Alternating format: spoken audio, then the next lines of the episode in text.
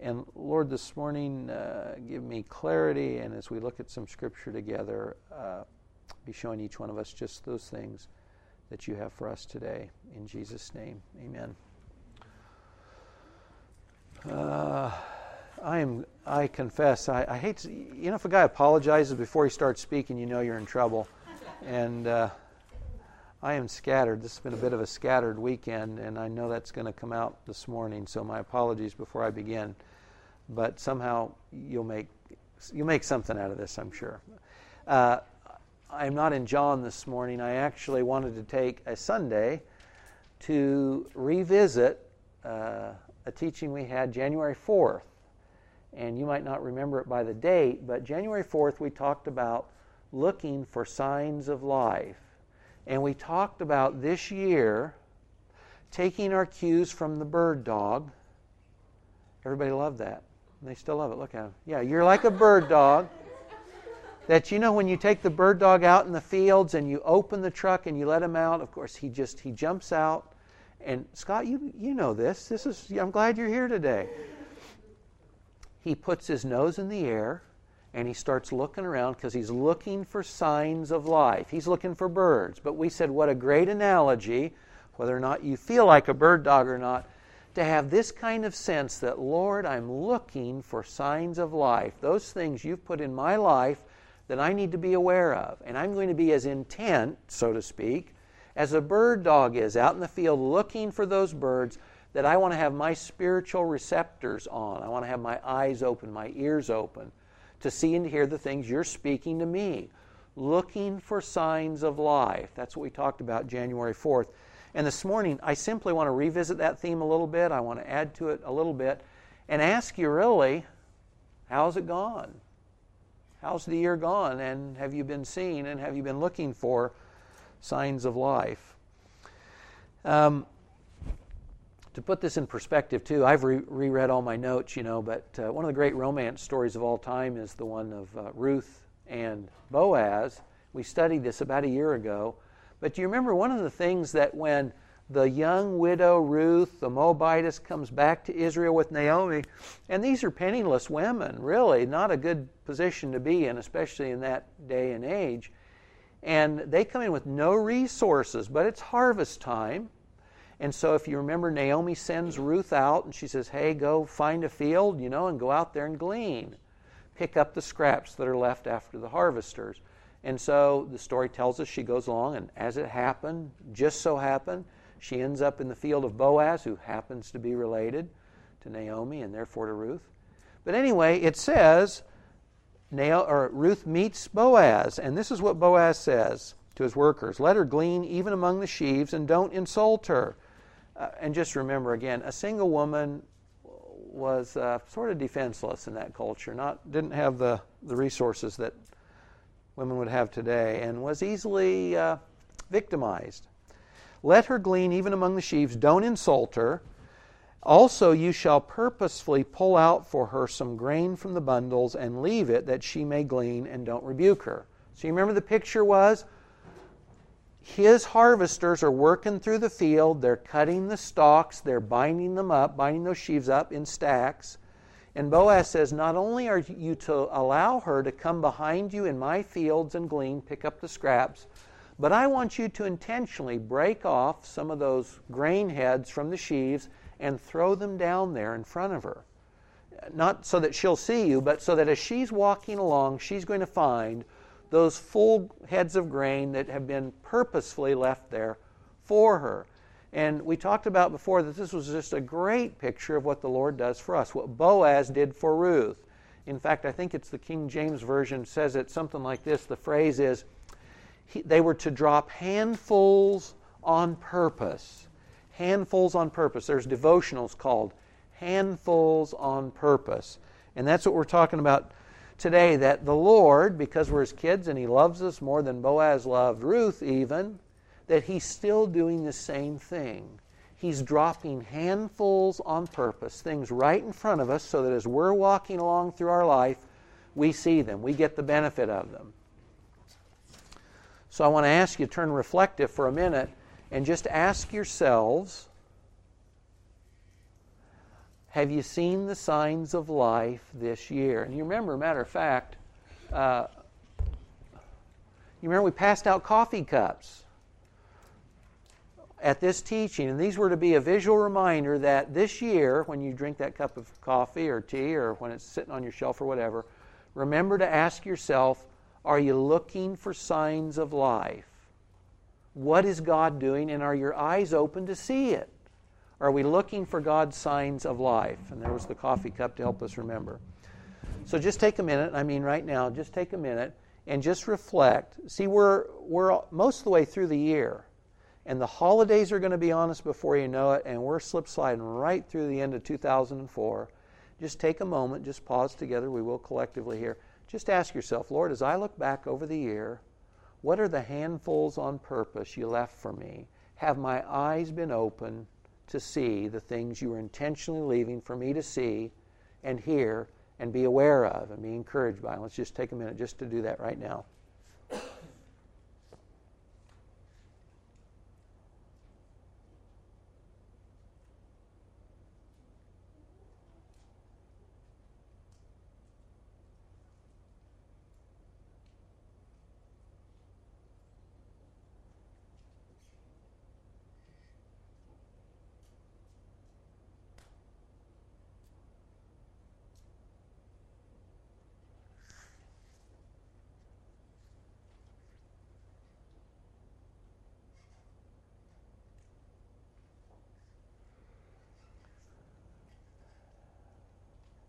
Don't know if it's easy for you or not. Do things immediately come to mind? Hopefully they do. That you think if you look back over the year, you know, the trouble with most of us is life just happens and we don't take stock and we kind of lose track about what's going on. And so it's good at whatever time of year we choose to do so to reassess. Lord, where have I been? Where am I at? Where am I going? What's what's been your work in my life? Um, you know, a, a couple things here too. I mentioned earlier we're generally quick to ask and slow to say thanks. And you know, sometimes related to this handfuls on purpose or seeing God's signs of life for us, um, sometimes we just clue out. We're not we're not consciously thinking about, Lord, this is you, or Lord, you're at work, and I recognize that. You know, something else too. If you look back over the year and you say, Lord, I don't feel like I've seen signs of life. I don't, if there's been handfuls on purpose in front of me, I missed them or walked over them. You know, one thing that comes to my mind too, one of the things that most easily prevents us from being able to see signs of life and really experience life the way God wants us to anyway, is sin. You know, a lot of times, in fact, there's nothing that will more consistently keep us from seeing signs of life than sin. And and I don't mean areas in our life in which we're not we should be. None of us are all that we should be. But areas in our life in which we're consciously holding on to something God doesn't want us to, or where we're failing to do something God wants us to. You know those things where you know you're at odds with God and He knows you're not right with Him. That kind of thing, you know, we're alienated. In fact, Isaiah talks about this in two passages, you know, where Isaiah 59 is one of them about it's not that God's deaf, that He doesn't hear your prayers, you know. It's not that there's any problem on His end, but it's our sins. So if you look back over this year and you think, Lord, I'm not seeing much in the way of signs of life, ask yourself this, Lord, is there an area or are there areas where I know I'm at odds with you and I I've been checking out? If there is, frankly, this is one of the easiest things to take care of. And I, and I don't, I'm not being trite when I say this. If we know there's something in our life that isn't right with God, we confess it. That is, we agree with God that it's wrong, that we're out of line, and then we forsake it. Sounds easy. I mean, sin is one of the, this sounds crazy, but it's something in, in this sense that we have control over. That's why I mean that it's easy.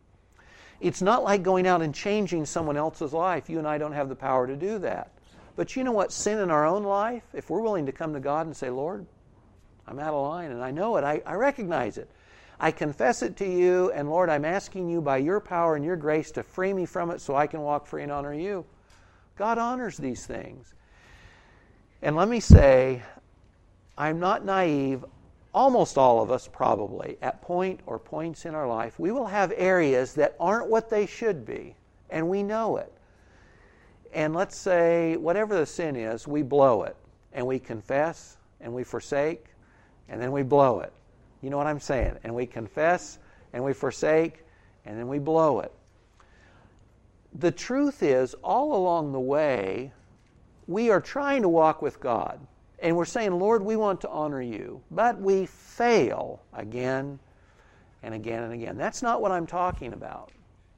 We're all going to have areas in our life in which, whether you call them stubborn sins or, uh, I'm forgetting the phrase I want to think of. Anyway, because of our bent, because of the way we're wired, some of us are tempted in ways that others aren't. And we're going to, probably each one of us is going to find areas in our life that are tough for us to walk free in for one reason or another. I'm not talking about that. Um, in uh, Growing Kids God's Way, Gary Ezzo uses a phrase that I love because I think it's so helpful. What are you characterized by? God says that as long as we're in this body, we're going to sin. It's not if, it's when and how. So that's not the issue. But what are we characterized by? Are we characterized by seeking God confessing sin when we've sinned, and, and moving on. Is that what we're characterized by? That's what I'm talking about here. So if we look back over the year and we're not seeing much in the way of signs of life, we do need to ask ourselves, Lord, is there something I need to get right with you? Is there something I need to confess and forsake? And if we're struggling with some of the same sins repeatedly over time, that's I'm not saying this is not an issue. All of us deal with these things. But what are we characterized by? Is our relationship with the Lord characterized by freedom? That we're walking with Him in the ways that we know we should or could. So that's an important thing to consider. Uh, but hopefully, as we thought back over the year, hopefully things were coming to mind, handfuls on purpose, things, people, places, events, scriptures that God put in your path that you knew, hey, God's speaking to me, and I recognize this. Now, One of the reasons I'm speaking about this this morning specifically and not another Sunday is because I, this is the other thing, I think, Judy, that happens to us. Uh, we get so busy that we lose track and we lose perspective. And if God put the flashing red light in front of our face, we'd miss it because we're zoned someplace else. We're tuned in someplace else. We get so busy, and our culture, frankly, is terrible about this. You know, on one hand, our culture is thrilled with what's called the Protestant work ethic. Work hard, it's productive, it's a good thing. It's a good thing. But Americans tend to take that too far. And what we end up doing is we cram all this stuff and activity into our lives, and we cram God and signs of life out. And we wear ourselves down running to and fro and kids' activities and adult activities. I mean, you name it. Well, it's no wonder we don't see signs of life. We're too busy. We're too busy. Our attention, we don't have an attention to be able to slow down long enough to hear what God's saying or appreciate the ways in which He's been speaking or communicating to us. Being busy uh, is a cultural sin. I think it's a cultural weakness that most of us fall into. And we get so busy that we're simply not aware of what God is saying. Have you ever had conversations? I bet you have. Where someone's speaking to you, or you're speaking to someone, and you realize they didn't hear a word you said, or you didn't, they tell you you didn't hear a word they said. Have you had that happen? And why? It's because your thoughts are elsewhere, or their thoughts are elsewhere. It's not that someone's not speaking clearly, loudly, maybe. It's that our attention is someplace else. We're distracted. We're distracted. And so we miss the signs of life. I want to turn here a little bit. Talking about this spiritual life is really what we're talking about. Spiritual life, abundance of life, fullness of life, the experience of Christ in our lives day by day. Where is it at and what does it look like? And that God, on His part, is quite intentional in dropping these signs of life, these reminders of His goodness and His will for us right in front of us if we have eyes to see them. if we're simply, if our minds are engaged, to, to clue in and see them or to remember them later. You know, sometimes we, we heard God this morning and we forgot it this afternoon. So, on one hand, we talked about signs of life, and the paradigm, the picture was the bird dog. And I don't know why, but I felt like the women really didn't like that one. It wasn't a good visual image. Uh, let, me, let me submit another image to you today about, I guess I would say, a fullness of spiritual life or fullness of the experience of our Christian life here on the earth. And I've got another coffee cup for this one too, but I'm, I'm not giving this one away, and I don't have any others. And this is the coffee cup that this is my reminder for this, this paradigm or this picture. And some of you know I would collect coffee cups. Any place I travel, I would bring a coffee cup home. And so this coffee cup is from uh, Winter Park, Colorado. This is from the YMCA camp in Winter Park one year. And the reason I love this one, uh, see, I've got the eagles in the nest on this side, and then I've got the eagle soaring soaring on this side, soaring above the mountains. And I love the mountains and I love eagles, so this is great. But this picture for me, spiritually, the thing this reminds me of, and frankly, when I see it in the morning, a lot of times I pick this coffee cup just because the image is something that encourages me. It's the image of spiritual life as on the wings of an eagle. Um, when I lived in Montana for a couple of years, uh, there was a high mountain area. I'll break that. Uh, high mountain basin that uh, I would hike up to and fish in. And a gorgeous area, and especially in the fall, the tamarack trees up there, they're, they're uh, needle trees, but they turn golden and their needles drop in just this incredibly gorgeous area.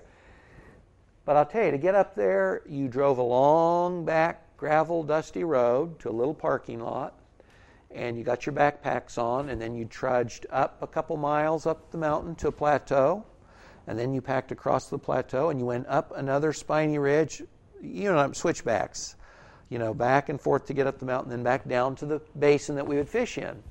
And I remember on one of my trips up there, I loved going up, and the hike didn't seem like that big a deal.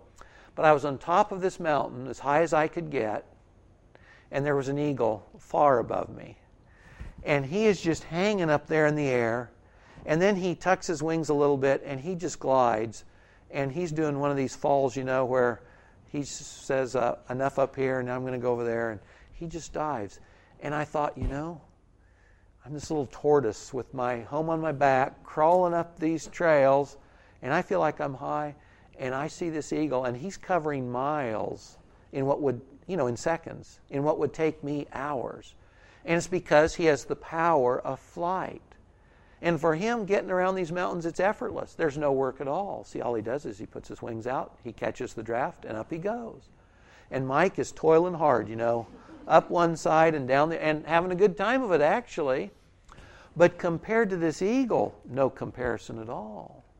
When I look at this coffee cup, especially if I'm a little discouraged or busy, I'm reminded there is a better way. And Scripture talks about this, and Scripture frames the spiritual life in context, a couple contexts we'll read here, as being on the wings of an eagle.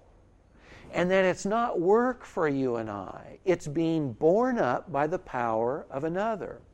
And if you remember back in January, we talked about Romans 8 in the context of signs of life. What do we have to do to get life? What do we have to do to experience life? And the answer out of Romans 8 was we walk in the Spirit. We walk by the Spirit. It's not a bunch of work on our part. We walk with the Spirit. We say no to the desires of our flesh, our old sinful nature, the tortoise that crawls along, versus the eagle, the Spirit that lifts us up, that bears us along. And so the other paradigm I want you to think about this morning is the eagle. God drops signs of life for us in the field, on one hand, but also He gives us wings to fly. And this is, this is not grueling work for us. This is easy. This is easy. If you remember, too, in the context last time, we said the norm is if you're human or if you're any object or thing, creature, that's heavier than air, if you're heavier than air, the law of gravity holds you down. You remember this? The law of gravity holds you down. It's a law you can't get past. That's the nature of life. If you weigh more than air, gravity will hold you down. But we talked about the fact that there's another law, the law of aerodynamics, that overcomes the law of gravity. And again, just like the eagle, the eagle weighs more than air. If the eagle's wings aren't spread, the eagle will remain held to the earth. But if the eagle puts out its wings, you know, frankly, once it's up in the air, in fact, if it's on the top of a hill or a tree, it doesn't even have to beat its wings. If it simply puts its wings out, the law of aerodynamics will lift the bird off the ground. So one law overcomes another. And again, it's not that the eagle is putting forth all this work or effort. It's that the law of aerodynamics, the way the air rushes over the wing, creates lift, and he is borne aloft. He's in the air and flying not because of any unique power of his own, but by the law of aerodynamics. And when you think about your spiritual life, and when I think about mine, one of the things you need to ask yourself is Am I grueling along up the mountain like a turtle with my house on my back?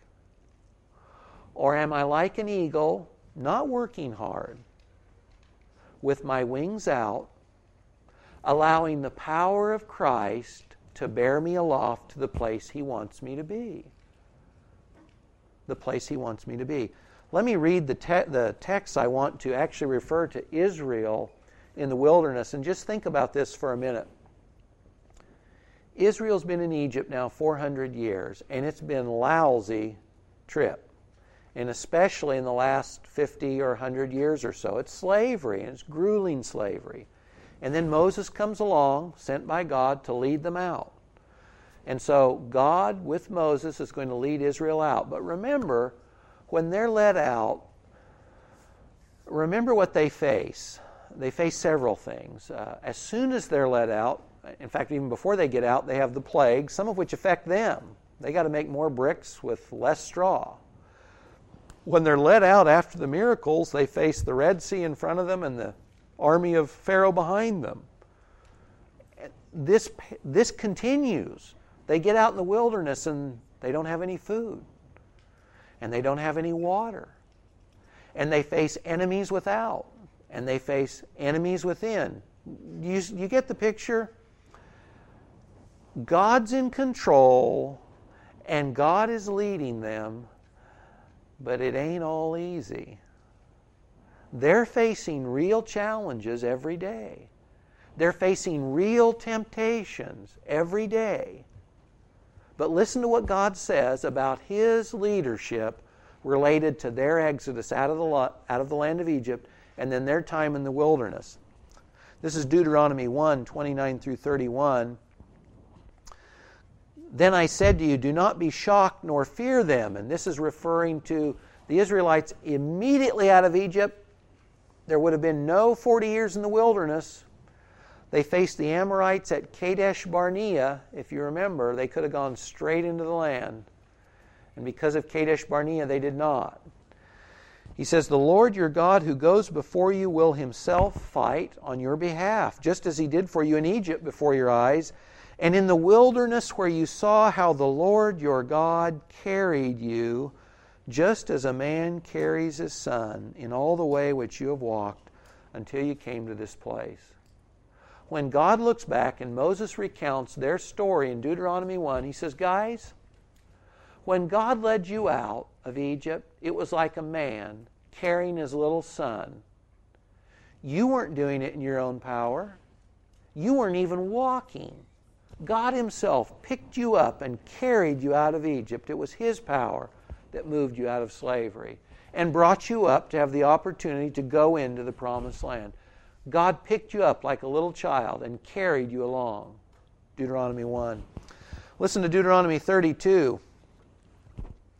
This says, He found him in a desert land and in the howling waste of a wilderness. He encircled him, God and Israel. He cared for him. He guarded him as the pupil of his eye. We would say the apple of his eye. Like an eagle that stirs up its nest, that hovers over its young, he, God, spread his wings and caught them, Israel.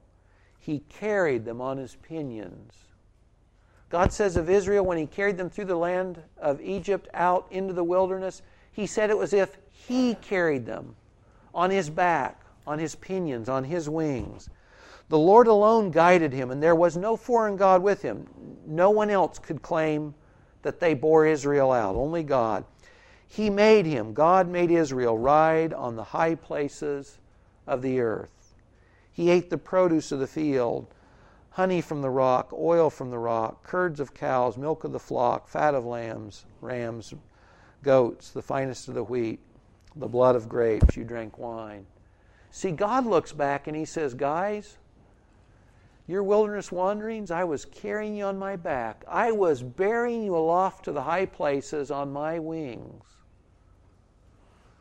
Exodus 19:4 says the same thing. You yourselves have seen what I did to the Egyptians and how I bore you on eagle's wings and brought you to myself. Remember, their experience was temptation and trial. It wasn't that this was all easy. But God says, I brought you out by my power. I carried you like a man his son. I bore you on the wings of an eagle. It was my power that brought you out. And what I'm suggesting for us today is if you and I are experiencing spiritually dry times, if we look at our year and say, Lord, I don't see much in the way of signs of life, and I feel more like the tortoise than the eagle, we need to ask ourselves, why? Because my suggestion is this that God is doing the same thing for us today that He did for Israel then, which is simply this He is bearing us on His wings no less than He did then. We face certainly all kinds of trials and temptations, every one of us does. So it's not that life is inherently easy. But in your spiritual life, Jesus does say this. He says, If you're working hard and you're weary, you come to me. Why? Because my yoke is easy and my burden is light. One of the reasons I was thinking about this, and actually when I looked at my cup this week, decided to teach on this this week, is because I've been so stinking tired. And uh, if you're like me, when I get tired, uh, I get bitter. I get resentful. I want to find a little hole, comfortable, and I just want to hide. I don't want to have any responsibilities, and I just want to hide. And so that's what I felt like this week. And then I picked up my coffee cup and I thought, well, okay, we need to talk about this. Um, I just get overwhelmed. Well, see, at this point, if I have an honest conversation with the Lord, I'm not overwhelmed because of anything He's asking of me because his burden is light. Doesn't mean it's easy, but it's light. If I'm wearing myself out, if I've worn myself out to the point of bitterness and resentment again, I'm doing the work. I'm the tortoise carrying my, my uh, home on my back. I'm not flying with the eagles here. This is not God's doing. This is my doing. This is my doing. So I know when I start feeling bitter, when I start feeling resentful, I know I got to take a reality check. I got to stop what I'm doing. I've got to reassess and say, Lord, where did I lose you? You know, I'm in the wrong field, I'm on the wrong hill, and I'm, I've got the tortoise shell on instead of the wings out. Where did I go wrong? I've got to reassess. This is a normal habit for me, so I have to do it regularly. And probably all of us do in one way or another. Uh, not that you need these examples, but one of the things I thought about too, uh, Tolkien's books do trade on several great themes, and one of them actually brings up this very same thought. Uh, his book, The Hobbit, is certainly simplistic compared, compared to The Fellowship of the Rings, but even in The Hobbit, when little Bilbo and the dwarves are caught by these wolves, near the Misty Mountains and they're caught in these fir trees and they can't get out. And then the trees are set on fire and they're doomed. And do you know how they're delivered? The eagles come along, these great lords of the air come along and they pick them up out of the burning trees and haul them to safety. See, they are stuck. There's no way out. No way out. But the eagles come along and they save them. And in fact, in The Lord of the Rings, in two different occasions that I can think of, Gandalf the wizard is is uh, locked up on top of this high tower, just like they were in those trees. He has no way down, he has no power to get away. And what happens? An eagle comes along, one of these great eagles comes along and bears him aloft again and saves him. Carries him away, not on his own power, but on the power of the eagle's outstretched wings, and delivers him again. And in fact, if you think of the end of the same story, uh, The Lord of the Rings, when little Frodo and Sam have done their best and pitched the ring into the cracks of doom, and they think it's the end of the world. And they're there, they're these little specks on the edge of fire and doom and smoke, and they know it's over. What happens? The eagles come along and swoop them up and carry them away to safety. In each one of those situations, they had no power to deliver themselves. But in Tolkien's stories, in each case, these lords of the air, these creatures who fly, come along and save them. And I want to suggest again to both of us, to you guys and to myself, you got to look for signs of life. And if you feel like the tortoise instead of the eagle, you need to reassess. You need to reassess because in God's spiritual economy, it's not that life is easy, but the burden is easy. And God's calling us to fly on His power, not to toil on our feet spiritually. And if we're looking for signs of life and not seeing them, or if we're feeling like life is all drudgery instead of flight, we need to reassess. We need to reassess let me suggest we mentioned sin earlier, but let me suggest a couple other things that will uh, kill this faster than anything I can think of. And the first is anxiety or fear. Anxiety or fear.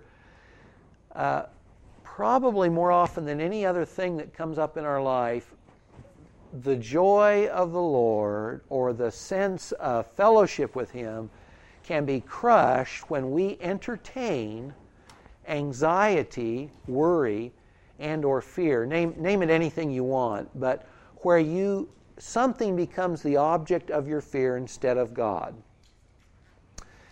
Do you know what i mean? And now i am afraid of something. I am worried about something. I am anxious about something. There's no way for us to be full of joy if we're anxious about the things that are going on in our lives. There's no way. Because something else has become the object of our focus and when fear and worry are the object of our focus, there's no way for us to soar on wings of eagles. We're flat on our back, we're crawling underground. Fear and anxiety will do that every time. In fact, think of this. We've, we've talked about this before. The scripture says ultimately God is the only thing or person we're to fear. And fearing Him, we, fear, we need fear no one else. We are commanded, and in Philippians 4, we are commanded Lots of Christians think, think fear is no small sin, is a small sin, or it's not a sin, and that's absolutely wrong. Philippians commands Christians to be anxious, to be worrisome, to be fearful about nothing. When you and I entertain fear and worry, we are in sin. And this takes a mental discipline to refuse to entertain worry and fear. Worry and fear are like a strong man. If you open the door, it comes in full force. You have to close the door immediately. Immediately. If you sense, as soon as you sense worry and fear, those thoughts and that dread or whatever it feels like to you or whatever image it brings, you have to say no. And you have to, in your own mind, say again to yourself, Lord, I entrust that to you, whatever it is. Be anxious for nothing. But by everything with prayer and suppl- supplication and thanksgiving, make your requests known to God. And what will you get? You'll get peace. You'll get life. You'll get joy. So ask yourself are you given to fear? Are you entertaining anxiety? Another thing is this is a biggie too, just related to lifestyle. It's priorities. What are your priorities? The truth is, we make room in our life for our priorities if I want to walk in the Spirit, see God's signs of life, and soar on wings of eagles instead of crawling on the ground, my priority needs to be the Lord. I can't walk with the Lord if I'm not meeting with the Lord. What are my priorities? Am I spending time with the Lord? Am I in His Word? Am I praying? Am I meditating on the things that are true about Him? What am I filling my mind with? What are my priorities? What am I making time for? What are my priorities? Again, I think one of the traps we fall into is we get busy with very many things, very many of them good things in themselves, but I think by God's uh, plan, needless things, things He's not asking us to be a part of, or things to do. And when we get too busy, typically what happens is what should be the, our priorities go out the window, and we default to simply being the squirrel on the squirrel cage, trying to keep everything going at once, and we wear ourselves out. This is not what Christ calls us to. So we need to make sure that our priorities are the right ones. Christ is our priority. If we're not experiencing life, Christ isn't our priority because He's life. He's our focus, that's what we get. And we need to make sure that we're not doing too many things. And, and guys, we fool ourselves as to how much we think we can do. We really, really, really, really do. And think about this the holidays are coming. And if you think you've been busy so far, you know, if you don't watch it, just gets worse. And these are, these are supposed to be times when you meet with others, you relax, and you're able to enjoy each other, right? And the goodness of God. But, you know, how many times do you sit down for a Thanksgiving dinner full of stress because somebody's late or something's not cooked right, or none of which is the priority? None of which is the most important thing. So, what are the priorities? Don't fill our plate up too full. Make sure that we're allowing leeway. Make sure we allow leeway. What are our priorities? The last thing is this. We'll close with this passage. This is perhaps one of the best known passages related to this theme in the Old Testament, certainly. But it's this it's to make time to wait on God. It's to make time to wait on God. In a busy culture, waiting is not a priority. But waiting on God, God says, is a priority. Waiting on God. This doesn't mean that we sit around doing nothing. It doesn't mean that we're twiddling our thumbs spiritually. But it does mean this those things that concern us, whatever it is, if there's something that we can and should be doing about the things that whatever is on our mind, whatever subject we're talking about, then we should be. And we should be committing that to the Lord and doing whatever we think He's asking us to do. But you know as well as I do, there are many things outside our control.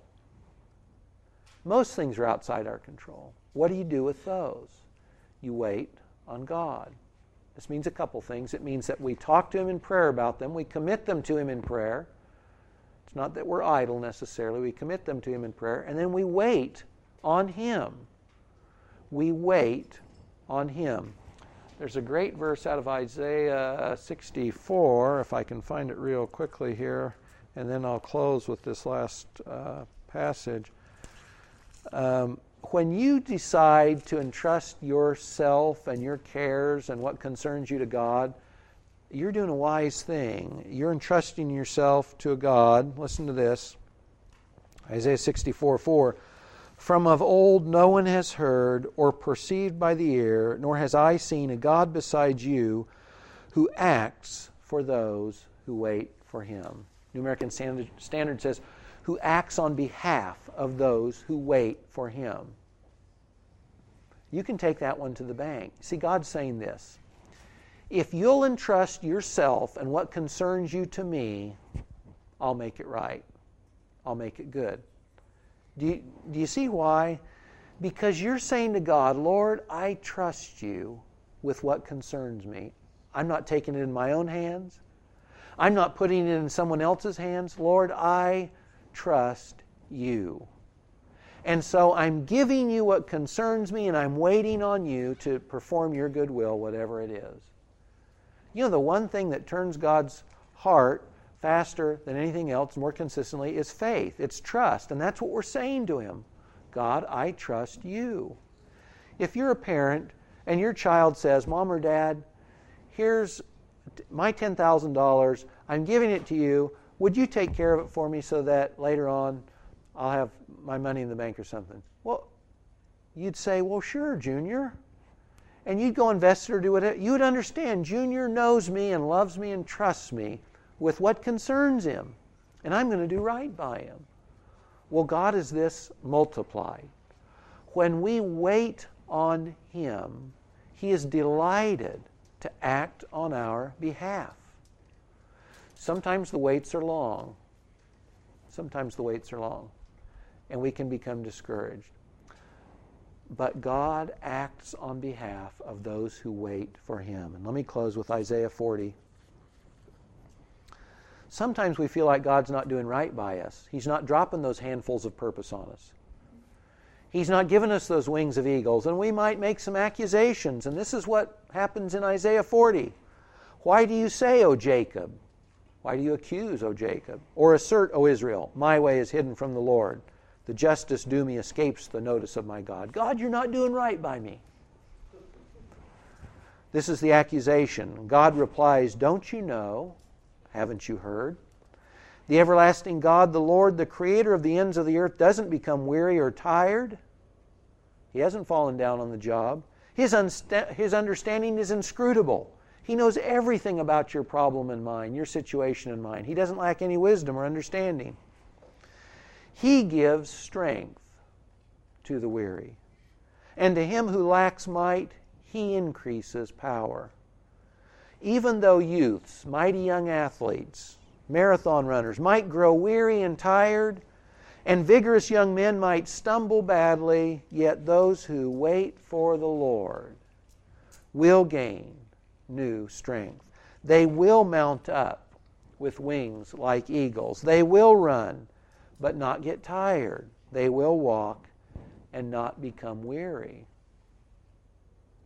You know, the, the only requirement for this is to wait on God. I love this. Dan, this is simple. God, I give you my hope. God, I give you what concerns me, and I wait on you. And God says, To the one who says that to me, I'm going to give you the wings of the eagle. I'm going to drop those handfuls of life in front of you, and I'm going to give you the wings of eagle, and you'll soar. You won't crawl. And if you need to run, you won't get tired either to the one who waits on God. So, as we close in prayer, just think, and later today, think, just do a quick inventory of the year. What have been the signs of life God's dropped in front of you? What has He been saying to you?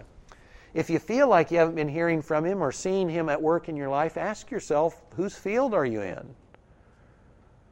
Where's your energy? Where's your time? Where's your focus? Is there sin that needs to be changed? And in the end, are you waiting on Him? Is He your priority? Are you making time for Him? And are you waiting on Him? Because He says if you do, you will mount up with wings like eagles. You won't get tired and bitter and weary because you'll be walking in, you'll be living in His strength and His provision. Let's pray. Lord, I'm just struck every time I feel uh, overburdened or weary. I'm reminded again that I'm I'm not walking with you. I'm doing things my way. God, remind us again that you're a God who can be trusted with what concerns us. Lord, thanks that you promise to take care of those things that relate to us. Father, help us if there's sin to repent of it, to confess it, and to get rid of it, Lord.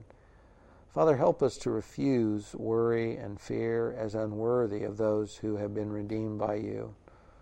Lord, help us to make you our priority. And Lord, when we've done the things we know that you call us to, help us to wait on you, knowing that you've promised to act on our behalf. And let us take new strength and new encouragement from these words out of Isaiah that those who wait for you will gain strength, Lord, will mount up on the wings of eagles, will walk and will run and not become weary or tired.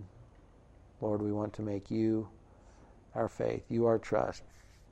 In Jesus' name, amen.